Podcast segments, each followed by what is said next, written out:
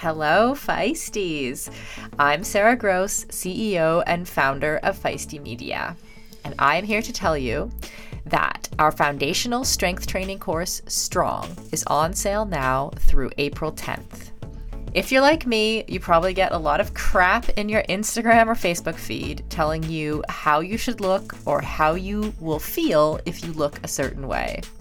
As summer approaches, this only gets worse. We are told we should have a quote unquote summer body, as if our bodies somehow morph into something completely different just because the weather changes. And frankly, over here at Feisty Media, we are totally sick of it. Because at Feisty, our vision is to build an empowering culture for active women. We want to shift our attention away from what our bodies look like and focus instead on what our bodies can do especially during the summer months when having the physical strength to do the activities we love is so important. The Strong course is designed to take any woman, regardless of your starting point, through everything you need to know to level up your strength training journey. It includes a 16 week program to help you progress from wherever you are to lifting heavy or heavy ish with dumbbells or a barbell. It also includes modules on the physiology of strength training for women, nutrition, how we keep ourselves injury free, and more. I want every woman to be able to do the things that bring her joy and be strong enough to do them for life. Enrollment in this course is now open, and you can sign up and learn more at womensperformance.com forward slash strong. Or check the show notes of this episode for the link. And for those of you who are among the 800 women who have already taken the Strong course with one of our previous cohorts, congratulations on taking the plunge. And to the rest of you, see you in the course in April. Make this summer your strongest and best ever. Head over to womensperformance.com forward slash strong today.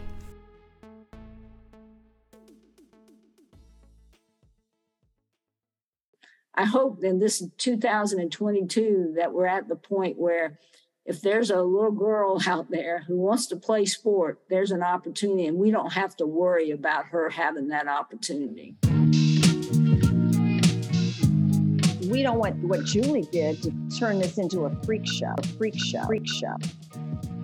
Some people, I'm sure, had funny feelings about it. I know the men did. I didn't really care it's not, you know, about skin color and, you know, all these other socioeconomic differences. You want your team to win. I'm Selene Yeager. I'm Sara Gross. This is Nine Voices for Title IX, powered by Inside Tracker, a podcast that tells the stories behind the law that changed everything. This is Nine. Hey, Sara. Hey, Selene. So this week is very exciting because you're doing the interview again. This is your second one. And uh, for those who do not know, uh, Sara Gross is an Ironman champion and founder and chief of all things Feisty Media here.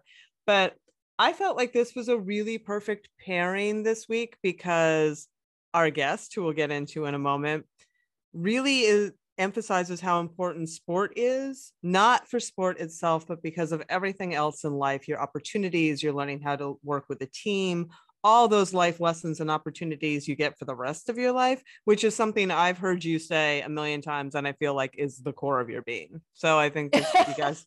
You guys were really well paired.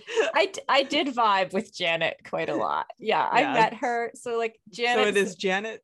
Uh, oh, sorry, Janet Cone. Yep da da guest reveal is our guest and she's the athletic director of both men's and women's sports at the university of north carolina at asheville. And she's been in that role for 18 years uh, which is quite incredible for a female athletic director.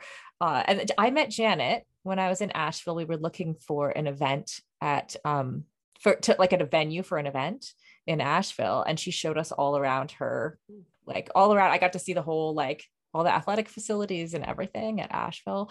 Uh, so that was pretty fun. And right away, sorry, you were just saying that I was vibing with her. Like right away, I was like, oh, I love this woman. Like she, you know, at the time, I think she's, I think she is actually 70 now. She says in the show, but she, yeah, she, um, or she might have said she's almost 70, but she like right away, I was like, wow, she is, this is a highly, highly competent person um, and has seen the way that like Title IX plays out kind of at, in every aspect from the fact that she was a university athlete in the 70s you know to like being a coach where she had to deal with like an unequal pay or even the fact that like men were taking the jobs that had been women's jobs. We talked about that. So every level of all the things we would talk about in this series is kind of discussed with janet here. So pretty exciting. Yeah no i thought she was like another one that really epitomized what this whole nine voices for title nine is expressing and you know the two of you together definitely vibed it just some like interesting stuff that stood out for me was the whole because there were some things i'm like we're still talking about that like the whole girl dad thing mm. really um really stuck out for me because she was talking about how there were not that many opportunities and it bugged her like she wants to play uh little league baseball or she wanted to be the high school quarterback of the football team or whatever but you know just kept hearing well no there's no you know girls don't do that girls don't do that mm-hmm. and the only reason that there was some more opportunities for her like field hockey or whatever in high school was because the high school uh, football coach at the time was a quote unquote girl dad. You know, like he didn't he had boys, he had girls, so he wanted to make sure that they could play some sports, so they could play basketball. And we're still, I have such a double. I have a love hate thing with that because like we still hear it. We still hear like, oh, well, they'll get opportunities now because there are a girl dads. And I'm like, why? why do we need like, oh, so if, so if they had sons, they would that things would just still be the same. You know, that right. Just, it always rubs me a little not not well. yeah, it's a strange way of kind of patting the back of a supportive man, you know, of saying like the reason he's being supportive is because he has girls, right? it's like if you wouldn't have noticed that there's gender inequity in sport until you had a daughter, like you're you're actually sort of behind the mark, you know, like catch up people. Yeah, I mean, so I appreciate the allyship, but oh boy, you know, yeah. I'm just like oh boy. Um and i love that she mentions uh Joan Cronin um mm-hmm. who you know we've had on a previous episode because it's like really rad to see all these um same generation of trailblazers sort of working together to get it done. And she even talks about that. Like you know yeah. they meet each other and they'll be like let's get stuff done. And um i thought that was really cool too. Yeah. Yeah i did too. And she and like Janet got shit done, you know, yeah. like she added women's sports, like she added golf and swimming to the NCAA at yep. um at Asheville. And yeah. she's also like the first woman to be added to the NCAA Division One men's basketball committee too, which is um very cool. Uh, I also liked the fact like when she sort of said that she was sometimes or she felt her and her colleagues like you talked about like that that kind of cabal of women working together to become athletic directors in the generation that the first generation of that existing. Um, afraid to ask for too much or be perceived as a troublemaker because you might not get that opportunity. And i think that that's something that hasn't come up in this series yet but i think is very true in change making environments that that first generation has to like and, and even the second generation just changes yeah. how they have to ch- play the game kind of to get to where like you know how far to push and when to stop you know? Totally. And i and i think i think joan referred to that in her own way when she was talking about having to use humor. You know, I mean, I remember mm. her talking specifically about like stuff that wouldn't sit well and people that you know she didn't necessarily agree with or weren't mm. necessarily on the same page but these are the folks you need to work with and you need to play this game in a certain way mm-hmm. and it's mm-hmm. interesting that like that we're talking like this because those are all sports skills and analogies right mm. like you're coming in you know as kind of an underdog, you know, like in some ways, you know, you're outpowered, you know, and you have to figure out how to leverage what you do. You know, it's all, it all comes from sport. Mm-hmm. And that's mm-hmm. what, you know, and they're, so they're making their own point in many ways and also living their own points. It was really interesting. Oh absolutely and back to the first point that you made too like janet's living her own point about how sport teaches leadership and that can affect like someone's everything from mental right. health to their opportunities in life right? So we certainly see how janet has um, grown and become a leader throughout her life in this interview. Totally so i think we let people just listen in. It was a really good one Cool. After a word from our sponsors. Raise your hand if you believe we need more women and more overall diversity at our triathlons. Now keep that hand up if you want to be part of the solution. The team at Lifetime, the nation's premier healthy way of life brand, is right there with you. Their main focus? The iconic Verizon New York City Triathlon, coming up on July 24th. For this year's New York City Tri, Lifetime replaced their registration lottery, added a duathlon distance, and implemented a rookie refund program, all to get more racers, like you, of every age, skill level, and background to take on the concrete jungle. They have women, but not enough. They have non binary participants, but they need more. They have athletes from 39 states and 17 countries, but they want to cover every corner of the globe.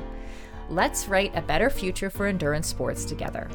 Visit nyctri.com today to reserve your spot to race the greatest city in the world. That's nyctri.com.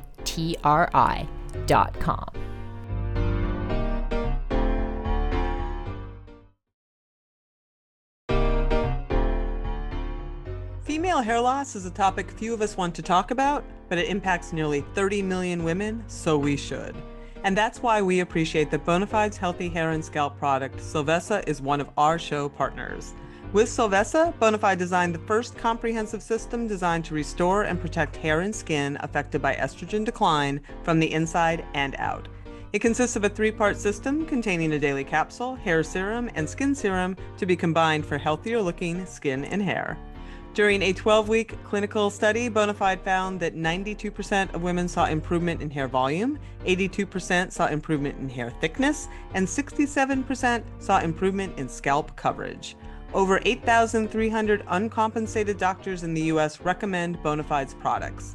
All of their products are prescription and hormone free.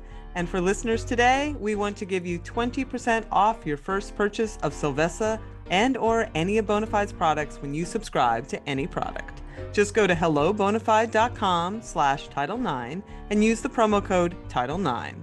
That's hello bonafide, dot com slash Title 9 and the code Title 9, all caps, T-I-T-L-E, and the number 9 for 20% off at checkout. For the best prices and free shipping, go directly to the hellobonafide.com slash Title 9 website. That is their best offer anywhere, so check it out and use the promo code Title 9 today. Janet, how are you today? I'm great. How are you doing? I'm doing great. I'm so happy to be here in the studio with you. Um, you know, we met in Asheville. Uh, Absolutely. time is a weird thing, so I don't even know how long ago that was, but um, I was definitely delighted to meet you. And I knew from that first encounter that you were someone for whom gender equity in sport had been so important for for a long time.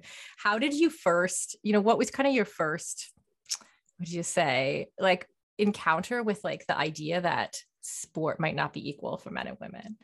Oh wow, that you know that's a great question. I think um, one of the things um, I'm from a very large family, so mm-hmm. I was between two brothers, mm-hmm. and obviously to see the opportunities they had when I was sort of a little girl, and I was wondering why couldn't I play little league baseball, or you know I wanted to be the quarterback on the football team, but somebody would say, but girls don't do that, and you know, and then when I um, got into elementary school and middle school and on into high school, it, you know, it's pretty clear that um, the boys had many more opportunities and then than some of the girls did.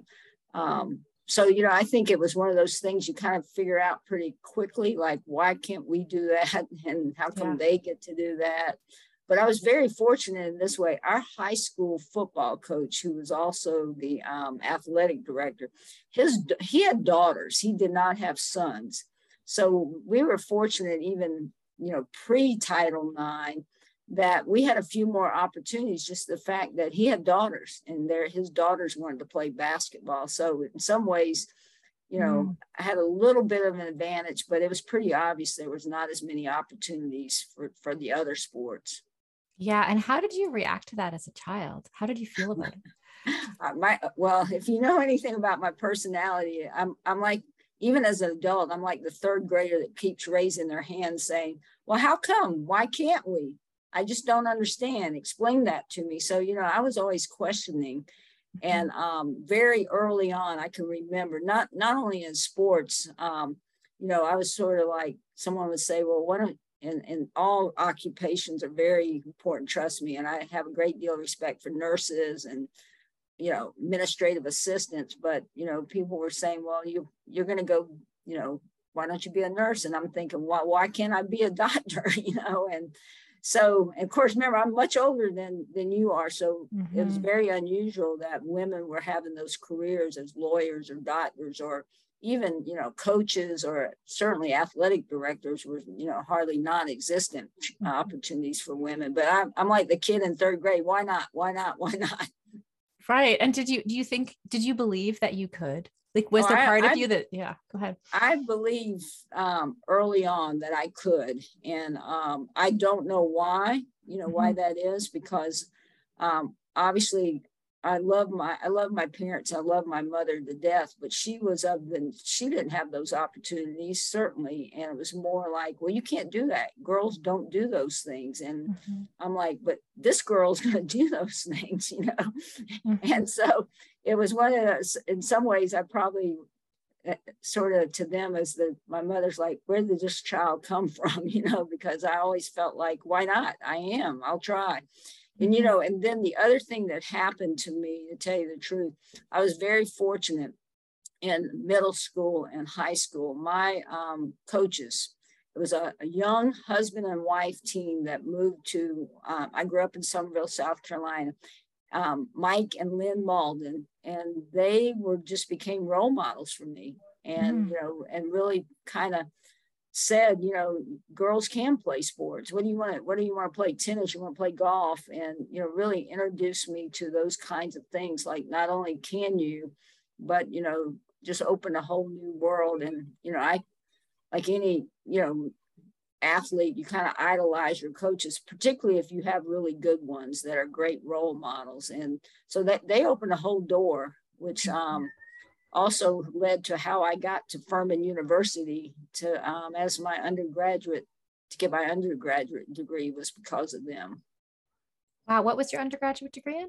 Yeah, so I ended up. It was really a, a kind of a strange story, but my my coaches said to me I applied to Duke and Clemson, and really I was thinking I was going to go pre med, and they one one Sunday afternoon, I think I was over in their house, and they said, "Why have you ever thought about Furman?" I'm going Furman University, and where is that? And I'm from South Carolina. I said in Greenville.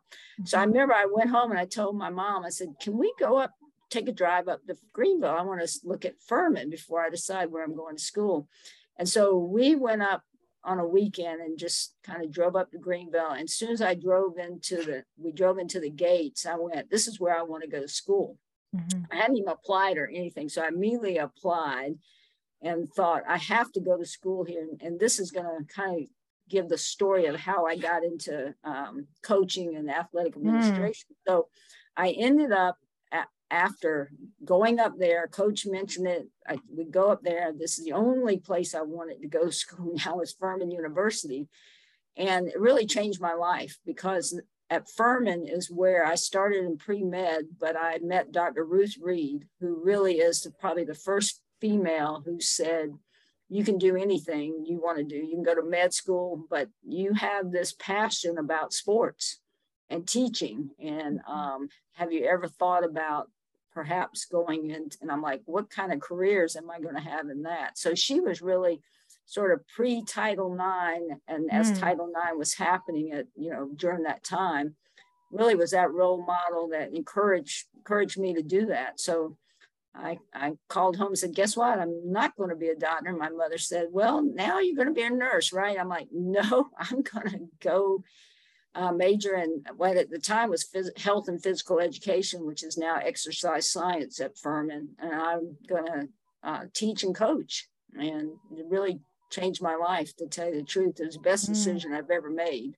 Mm-hmm. And um, but little did I know, I quickly realized there were going to be many challenges for women in sports, all the way to the salaries and the opportunities and you know what you can and cannot do for your team and with your team so but Mhm. i would never i would never change what i'm doing i think it's been a great career and great opportunities Yeah, you've mentioned role models a few times, right? And and it feels you know you said about the, the football coach whose daughters played basketball, and then this couple who helped encourage you to go to university, and then Dr. Ruth, I forget what her her last Dr. Ruth Reed. yeah.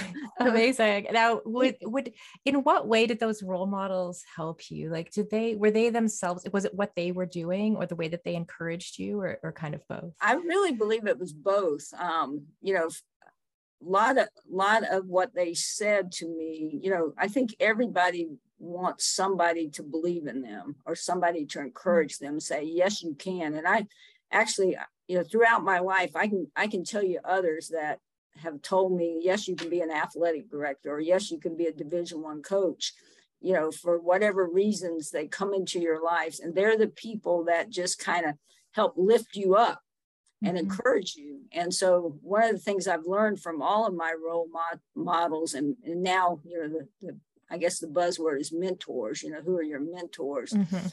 um, I've made a commitment.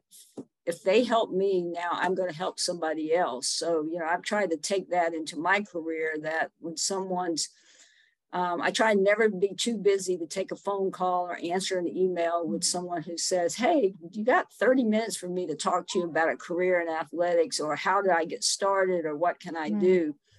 And so, you know, I think it's it's kind of a twofold thing. You know, they encourage me, they help me see opportunities, held me accountable because remember, you still have to do the work yourself. You know, Mhm. um, but yet the part that I probably enjoyed the most is they've taught me to give back. You know, to open doors for other, um, Mhm. not just women. For for you know, if you got an opportunity to help people in in their careers, why not help them?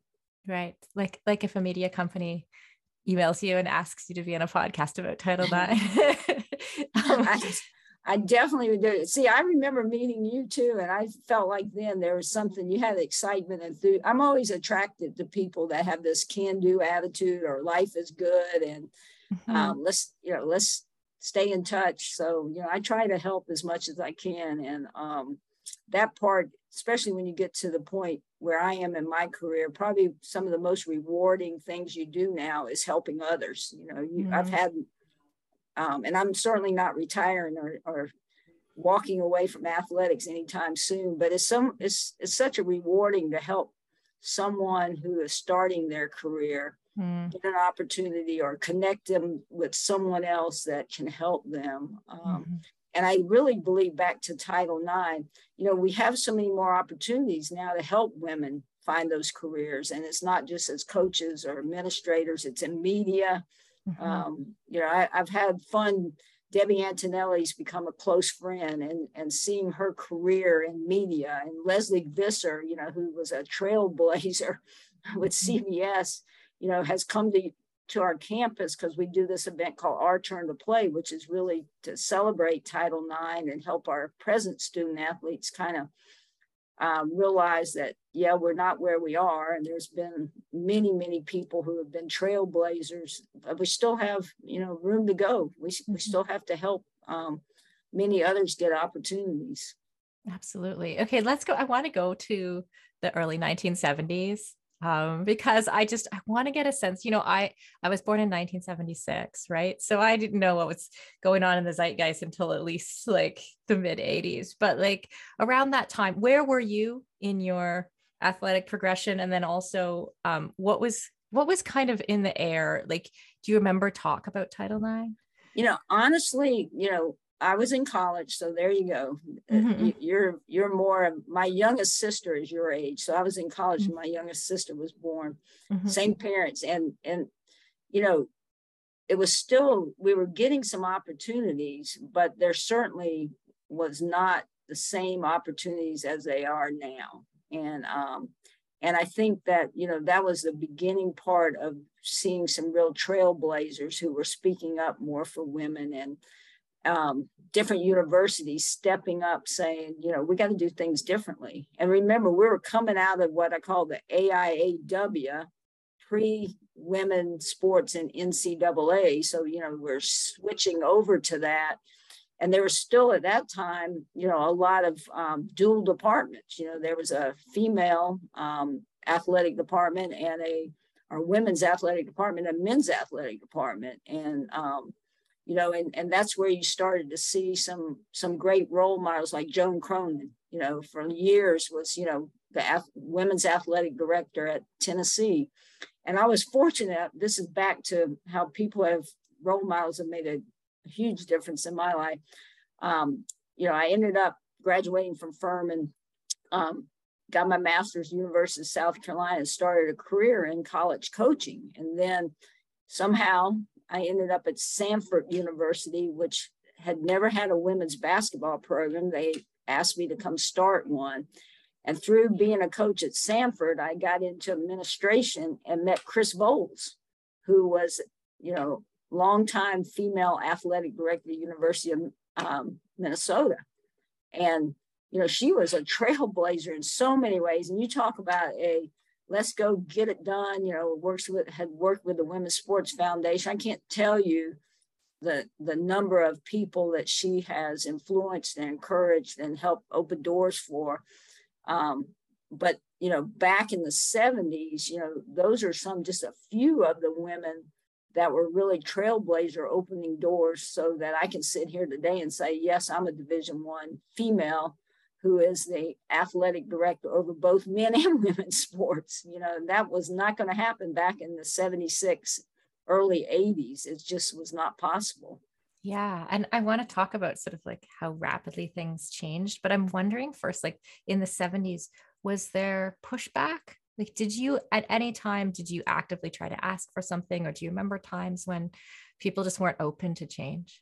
Yeah, I think, you know, there's some things I think about and, and, I hate to call them, you know, they call them war stories, I guess, mm. you know, mm. sort of like, you know, um, you know, 15 people packed in a 15 passenger van going to a basketball game or a field hockey and perhaps the the male team was riding on a chartered bus i mean it was pretty obvious that those things were different mm. and and you know in those late 70s early 80s i think there were many um, women who are in coaches and, and girls playing sports who started saying, wait a minute, something does not seem right.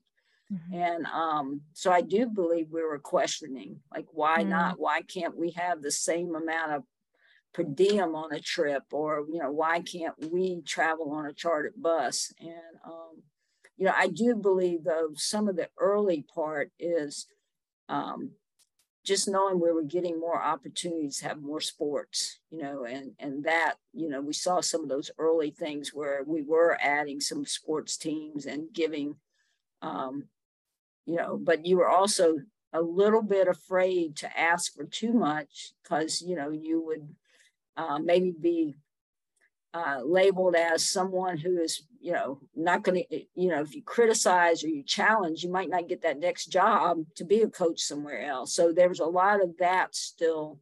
Um, I, I perceived that, you know, some people were having that kind of conversation. They were they were afraid in some ways. Yeah. Um, and you see yeah. a lot of that right with especially with women even today working in male dominated industries yeah. like constantly yeah. that line between like how much you push back and ask for and how much you play the game in order to get right. what you want you know yeah and um i don't say i you know i my career is probably somewhat different um and i don't maybe i've just been fortunate to have so many people that um, have helped me in my career and and some have been women. Many of them were men because the men were the ones in charge. Right. and i can go down you know everywhere wherever i have been even when um, at mars hill which is mars hill university my first coaching job um, there dr walker um, great great guy who really was trying to help grow women's sports at the time. And he was a little bit ahead of his time. So when I went there as my first head coaching job, he, he really was trying to to do the right thing and help women. And then obviously, you know, probably my greatest mentor was Bob Roller at Samford University when I got hired to go there to start women's basketball at the same time they were starting women's um, soccer. And actually, when I got the phone call to, um, they called me and said, Would you consider? I thought it was a joke. I'm going, Are you kidding me? Don't everybody's got women's basketball. You might not have lacrosse or you might not have volleyball.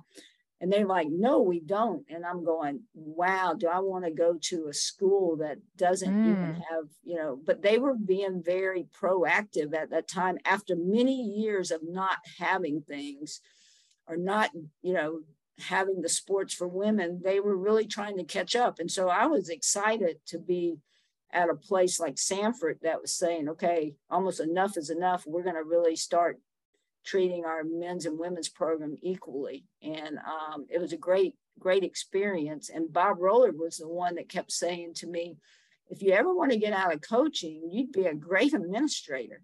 And he was saying, and you could be an athletic. I'm like, there's no way I'm go- a female is going to be an athletic director. At the time, you know, there was probably maybe 20 female athletic directors in Division One, maybe 25. But he's like, no, I'm going to help you. And that's how he encouraged me to find Chris Voelz because he said, You need, he said, I can teach you a lot, but I can't teach you what it's like to be the only female in a room of male athletic directors. I can't teach. So he was really a very encouraging and very what I call pro helping women and women in athletics and, and the sports teams at Samford. So, you know, I always say kudos to Samford University in Birmingham, Alabama, of all places is really trying to catch up for many, many years, you know, since Title IX. You know, this is now, you know, gosh, 20 years later, 15, 20 years later after Title IX, and, and they're really trying to be proactive. So, you know, I've, I've been in that. Now, of course, as I've said before, you got to do the work to earn these opportunities, but to have different people who have said, yes, we're going to try to do this right. And now at, at um, the University of North Carolina, Asheville, where I am, you know, we're pretty much treating the men's and women's team equally. And, you know, and that comes from maybe my background where, hey, as a little kid saying, well, girls can't do that. Well, now I'm the one in charge. Right. I'm like, we're going to treat everybody equally, you know, yeah. and, and, and, you know, we've added actually two women's sports here at um, UNC Asheville since I've gotten here. But everywhere that I've been, I've been touched by people who have been saying, yes, you can. Yes, we can figure this out. And let's find a way. And um, and that's I've been fortunate because not many women, um, and I'm sure you're probably interviewing some, can have that same story. You know that they felt like there was a, you know, they talk about the glass ceiling, or you had to do ten times as much to get recognized. And um, so so I've I've had an opportunity because I've had men and women who have said, let's try to do the right thing and mm-hmm. um, give women opportunities. Yeah. Yeah. We often talk about how, you know, it's some, some people say it's, if you can't see it, you can't be it, or you have like yes. that re- representation matters, which it totally does. Yeah. But um, one of my friends said, no, well, you, if you can't see it, you can be it. It's just yeah. harder it is harder. It is um, harder. And, mm-hmm. um, you know, one of the things too, you know, you go back to the 70s and the 80s, you know, when I was, um, got out of college, started, you know, working as a, a coach and learning. One of the things I learned early on, though, too, was if you were a female in coaching, you also had to be the director of marketing. You had to be your own fundraiser. Right. So in reality, I tell people like I had some great training to help me get ready to be an athletic director because as a coach, I was doing all those things. You know, my coaching staff and I, we were we were the marketing, the communications, we were the fundraiser, we, you know, budgeting. So it was almost like you're getting hands-on training. And who would have thought, you know, years later that was going to be some of the best um, training to become an athletic director. Um, the other part of this is um, I think there are some advantages when you become, if you've been a coach or student athlete and haven't had some things that other teams have had or other opportunities, when you become an athletic director, you really understand when a coach walks into your office and tries to explain, well, this is why we need this. This is, you know, what we need to look at.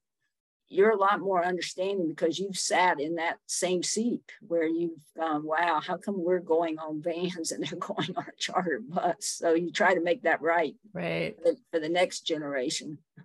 Wow. Yeah. And so in the in the early 70s when the law first passed, what were some of the immediate changes that you that you noted? Well, you know, obviously I think some of the early changes where you saw um, all, all the way down to the high school level, people were adding some more sports because there was there was obviously a huge interest that probably you know people didn't realize how many if you how many more girls and women really wanted to play sports. And I meet I meet women now who are in their 60s, late, you know, mid 60s, and said, "Man, I wish I could have been an athlete, but there were no opportunities." And so I think one of the early changes, you know, you started seeing some more um, some more teams added, you know, that to give those opportunities. And then the next thing that quickly I realized too that because there were more teams being added, that more um, jobs were going to the men because the men were saying the opportunities on the women's side and they're going to keep adding teams they're going to increase salaries so i want to apply for that job so in some ways and, and you could you know look at the research on this um, because the the it has increased through the years and i'll say it again it's not nearly where it's supposed to be but it's getting better. I think we just saw the thing about soccer which is really great achievement after all these years. But lots of men realized that the opportunities on the women's side were going to be pretty good opportunities and you know they were going to be great job opportunities at major universities with you know sal- great salaries so we've seen in some ways that some of the opportunities that Title IX was supposed to create for women have gone to men. Right. And, Were you uh, coaching at that time? Because I have heard that before that as, as yeah. the salaries increased across the board for the coaches, yeah. especially if women's team, men started to step into those positions. Yeah. How did you and your coaching colleagues feel about that? Yeah. Well, I think there's a lot of reasons for that too, because remember, Title IX is not just for athletics. So you know so some some women like i started out i was going to be pre-med because i was going to now have an opportunity to go to med school which a lot of women hadn't so because there are more opportunities in med, medical school um, law school some women got those kind of opportunities so they no longer felt like they were going to be because remember and back then people were usually teachers who were also asked to coach and so lots of women decided, well, yes, teaching's a great career, but I could also now be a doctor or a lawyer or an engineer. So I think some of it is um, women who would have chosen a career in um, sports said, wow, I can, I can also choose a different career. I don't, right. that's, that's, that's not my only opportunity. Mm-hmm. So I think it's, I think the, the jobs are better, so more people apply for them, including men. And um, and one of the things I've seen through the years too is, you know, when you um, because it's so competitive and um, we we want to, if all possible, have women coach women. Um, there are when there are so many jobs out there that when you if a hundred people apply 30 of them probably are women and 70 are men because the jobs are better now. And so, you know, the, the men are applying for them. You know, the bottom line is you got to hire the very best coach you can find, regardless of, you know, you can't discriminate, obviously, but, you know, I'd love to see some women. And, and I think with the better salaries that we're seeing and the professional opportunities, because now we have women, you know, coaching in Major League Baseball. Who would have thought? you know um, that's that's one of those most recent things that you kind of go wow and we see sideline reporters you're, you're not just a sideline reporter for football now you're out up there actually calling the game and the, as a main person. So you know you have more opportunities and different kinds of careers that women can go into. You, don't have to just be a coach. You could be the marketing director at a major university or you could be the sportscaster. And and so i I do believe we've created more opportunities and um, and and that I'm happy for. Yeah, for sure. And you at your at UNC, you put together a speaker series. Am I right? You mentioned yes. it earlier, yeah, and I know art, we talked about it before.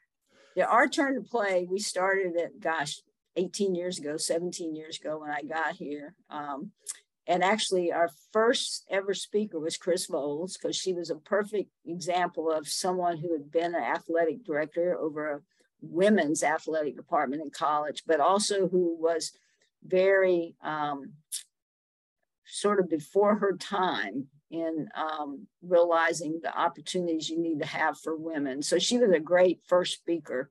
And through the years, we've had Joan Cronin, we've had Lesley Visser, um, we've had a, a who's who come talk. And the whole purpose of the speaker series is we cannot forget what Title IX has done, but we also have to remember what we still need to do. And so, you know, we now have a generation um, of student athletes who just think that, you know, what they have today, that's how it's always been, but it hasn't been that way. And we also have a generation right now that realizes that it's still not completely fair. You know, our work is not done yet to make sure um, that everybody has the equal opportunity that, to play sports or you know go to med school or engineering school whether you're a male or a female. And i think that's been the best thing about title ix is to remember that we still have work to do particularly when it comes to salaries. That's that's one area that's been a little more um, in public discussion recently that you know the, the differences between professional men's soccer and women's soccer or the WNBA and the NBA. And I say kudos to all those groups because you see they're making progress and people are really paying attention to it um, right now in 2022. Yeah, the gender pay gap in pro sports is the thing that's it's it's mind blowing. You know, we talk about in other areas it's often yeah. 80 cents on the dollar. That yeah. in, in, sport in pro sports, especially like the big 5 sports, yeah. it's in an insane gap. Right. How do we how do we change that? Well, before I answer that question, I think because I want to always go back to what you were asking earlier. You know, when we first started with Title IX, we were almost just just grateful we were getting opportunities. You know, you can pay me less. I'm just glad I got the opportunity. I think today is yes, we're grateful that everybody has opportunities, but we, you know, if you're equally qualified, you need to make the same salary, you know, and um, if it's if all things are equal the salary should be the same. It should not be a difference because um, one person's a male and the other one is a female. Um, I, I, think that's what we got to really keep bringing attention to that you know it's it's it's the same. It's the same workload. It's the same requirements. And um, so i think that that's something we're going to have to keep in front of people and really um, make people understand. And I, I think we're seeing, you know, it's it's really been interesting, and, and you're probably seeing this too.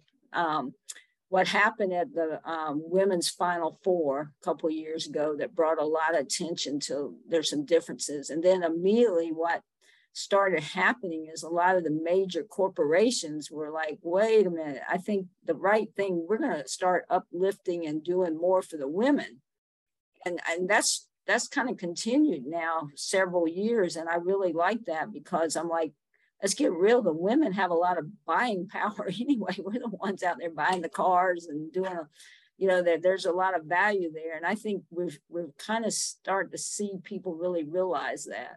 Mm-hmm. Mm-hmm. I think sorry about the background noise. I think there's something going on outside. I don't know if you can yeah. hear that. yeah. Um, you know, it's interesting because I think as time as time goes on too, it's sort of predicted that I forget what it is. It's a shorter timeline than you expect, like 30 years, 50 years. Um, you that we're expecting like women to start to control more of the wealth. Mm-hmm. Right. And what we'll see happening then, I think, is what we're starting to see now, which is like women making decisions about, say, creating pro teams Right. You know, um, like like we're seeing in women's soccer, like women are like, hey, let's just let's just spend our money and have a pro women's team.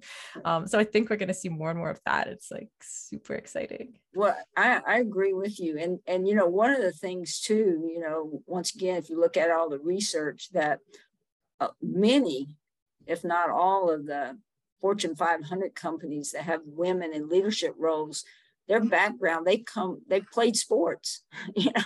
Yeah. And so, you know, let's not discount that those skills that we learn about teamwork, goal setting, um, are very important to success in careers. And you see those women having opportunities. They they w- work their way up to the highest levels in these Fortune 500 companies, and you you interview them, you look at their bios, and you'll see somewhere in there, oh, they played college tennis or they're a former college basketball player.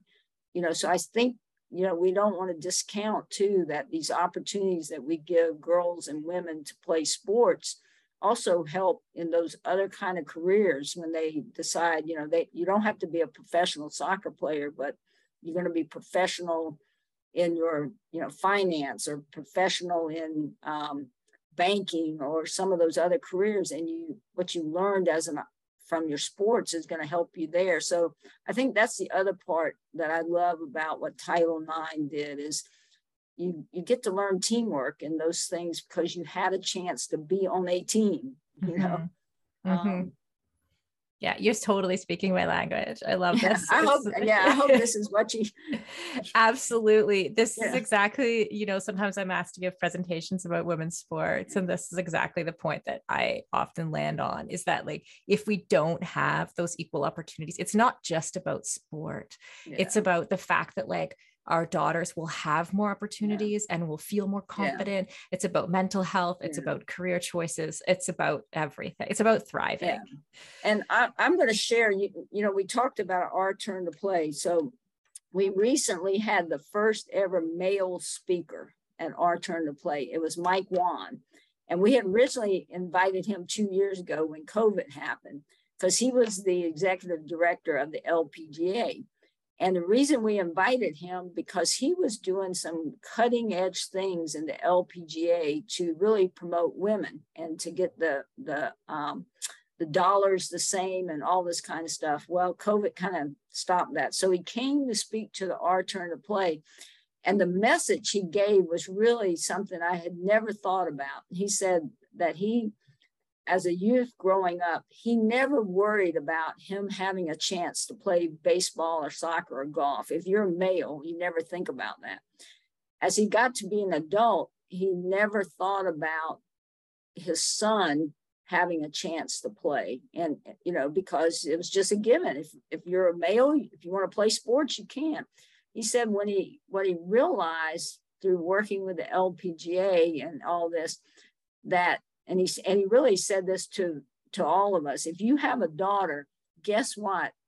You should be worrying whether or not they will have an opportunity. But if you have a son you never have to worry about that. And so you know, Title IX was meant so that we didn't have to worry about our daughters or our niece or our granddaughter playing a sport.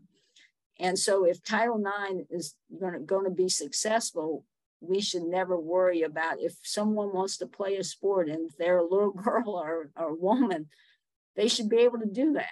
But, you know, coming up back in the 70s, you know, it was sort of like, got to worry. I might not get, they might do away with a girls basketball team, or we might not have one at our school.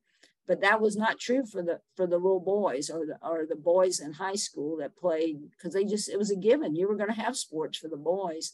So I hope in this 2022 that we're at the point where if there's a little girl out there who wants to play sport, there's an opportunity, and we don't have to worry about her having that opportunity. I absolutely love that. Um, I think, well, I, I was going to stop there, but I do want to ask you one more question. Okay. Um, what would you tell a young woman who wants to follow your career path? What advice would you give her?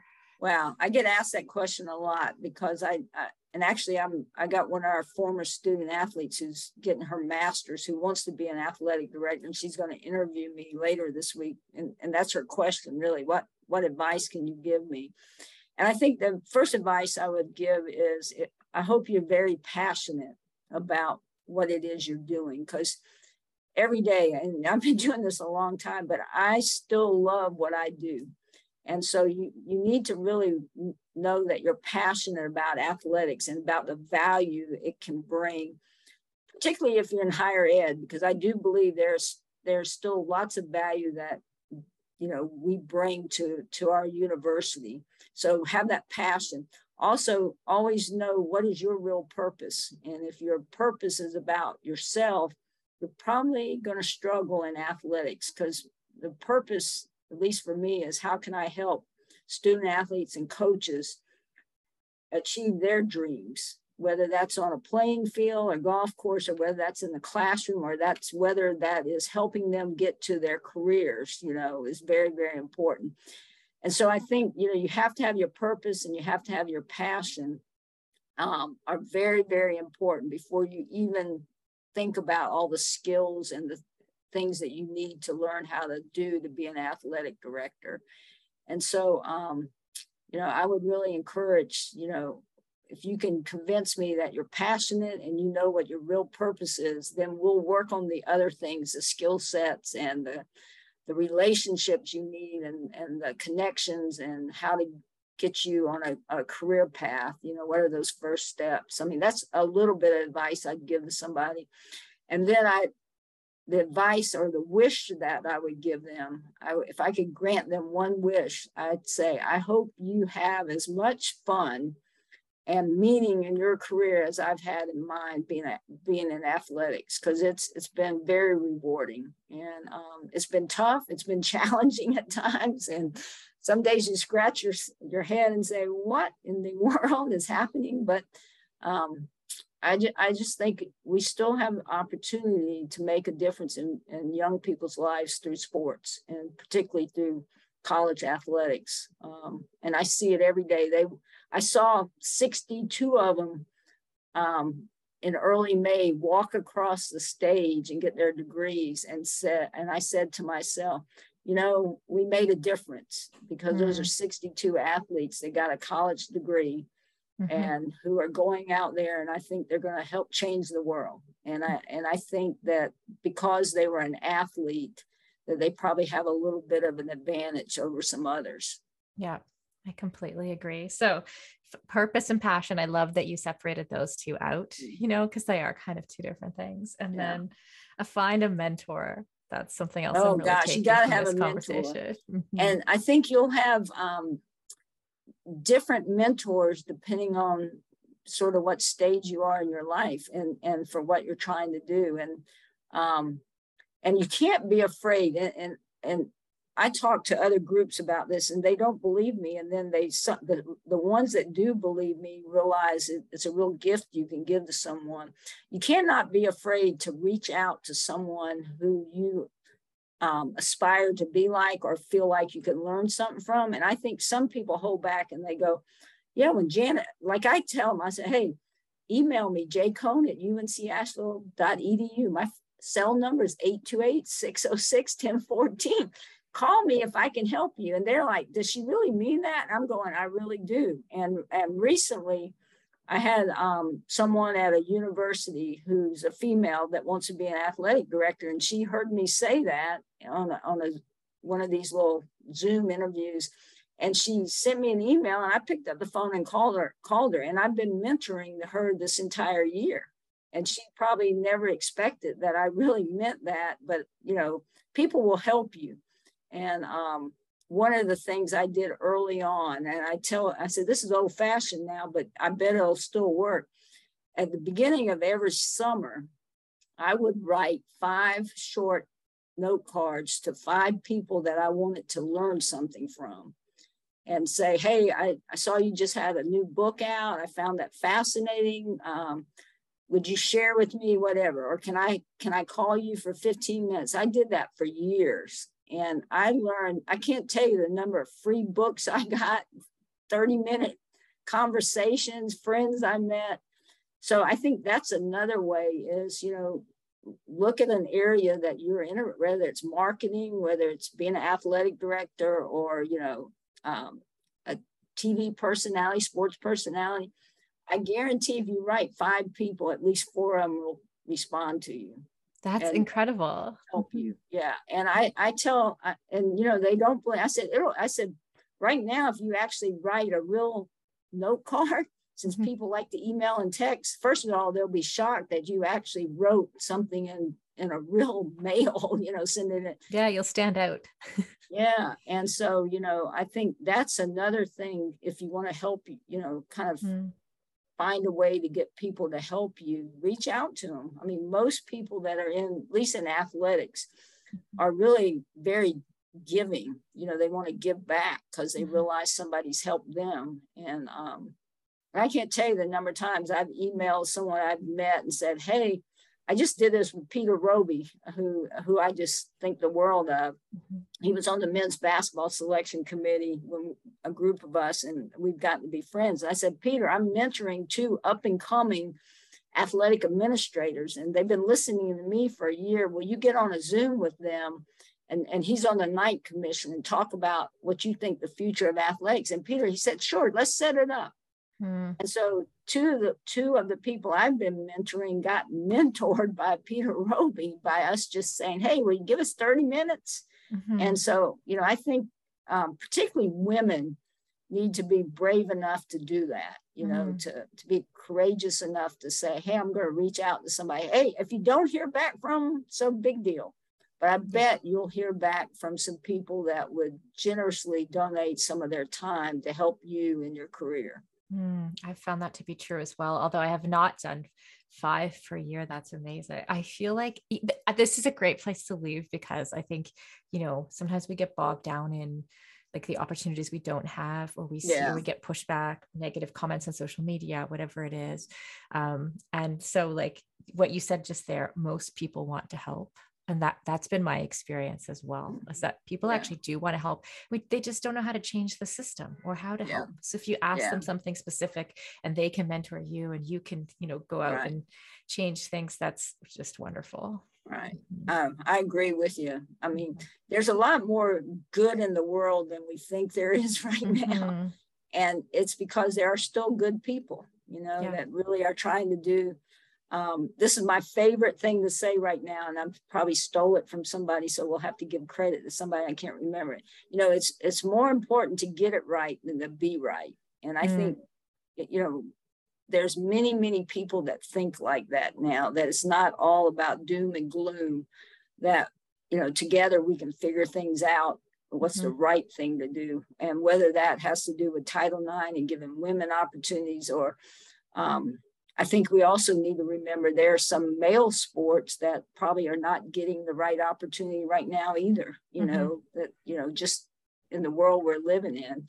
Um, so it's more about let's try to do the right thing and and admit. I'll be the first to admit we don't always get it right, but you, right. you say, "Hey, I screwed up. Sorry. Let's try to do it better next time." And um, and I do believe um, and co- I believe dearly in college athletics um, mm. as part of higher higher education. I think mm-hmm. we got a lot of work to do coming up here over the next couple years to make sure that other um, people following us have those same opportunities. Um, mm-hmm.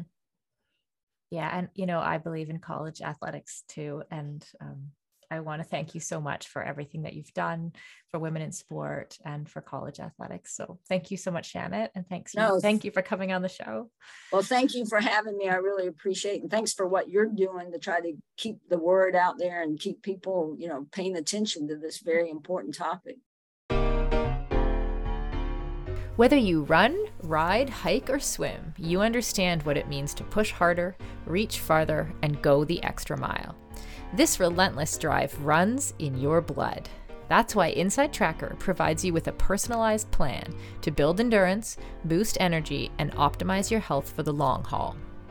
Created by leading scientists in aging, genetics, and biometrics, InsideTracker analyzes your blood, DNA, and fitness tracking data to identify where you're optimized and where you're not you'll get a daily action plan with personalized guidance on the right exercise, nutrition, and supplementation for your body. And when you connect InsideTracker to your Fitbit or Garmin, you'll also unlock real time recovery pro tips after you complete your workout. It's like having your own personal trainer and nutritionist in your pocket. For a limited time, you can get 20% off the entire InsideTracker store. Just go to insidetracker.com forward slash feisty. That's insidetracker.com forward slash feisty.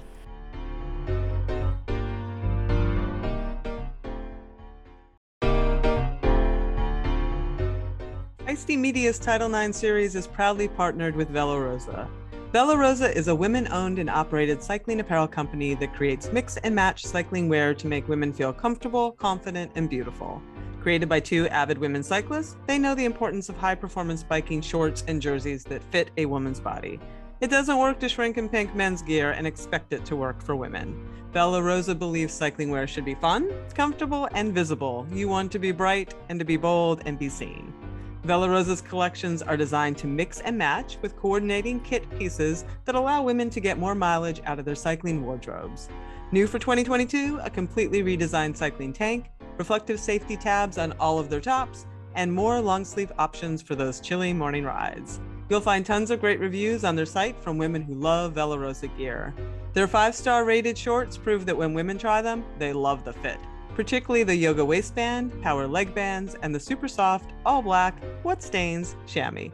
Whether you like to ride pavement, gravel, dirt, or your local trail system, cycling is about the community. Join the sisterhood of cyclists that is Vela Rosa today. Enter Feisty15, that's all caps, F E I S T Y, number 15, at checkout and receive 15% off of order of full priced cycling wear at velarosacycling.com today.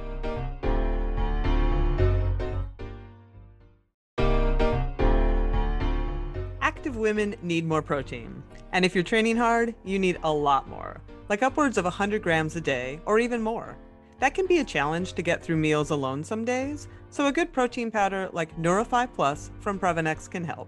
Nourify Plus is a vegan friendly protein powder that is low in sugar, high in essential branched chain amino acids, and contains probiotics and digestive enzymes, so it's easy to digest and doesn't cause the gassy feeling you can get with other protein powders. Nourify Plus is laboratory tested and contains no soy, gluten, dairy, preservatives, or artificial sweeteners. Listeners of this series can get 15% off their first time purchase by using the code TITLE9, that's all caps and the number 9, at checkout. Just go to Previnex.com, P R E V I N E X.com, and use the code TITLE9 at checkout for 15% off your first purchase.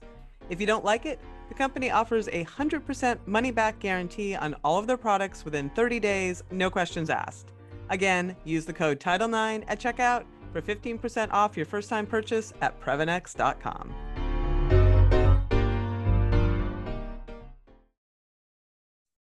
So, Selene, one thing I really liked about that interview, and something that I've, that we've seen, you know, as we've been going through this series, is that, you know, the one of the main messages is we've this is the fight we've been fighting and we need to keep going and some of the ways. And i love it when the guests kind of name the ways right? That we right.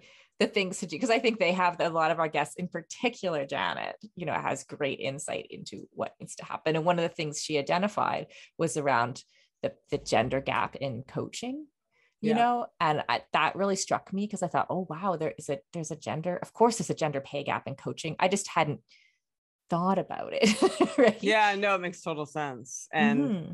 and she, you know, as you mentioned, she's an excellent person to point that out because she's been in it so long. She has mm-hmm. seen where the where the gaps have filled and where the gaps mm, are not. So there's still gaps.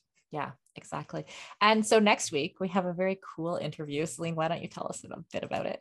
I'm so stoked I found her. Um, this is next week. Uh, we have an interview with MMA fighter Amanda Levy, and I really love that guest. And one of the reasons that I loved her so much is that she's uh, another generation. She's 25, you know, mm-hmm. and she was kind of a, like aware of Title IX, even though it happened so so long ago and was not able to use it to her advantage. So even now, so it's really interesting to talk to her mm-hmm. and um, really looking forward to that one. Yeah, me too. I listened yesterday as well. So I'm super stoked about that next week. Nine Voices for Title IX, powered by InsideTracker, is a feisty media production. This episode was produced and edited by the amazing Amelia Perry.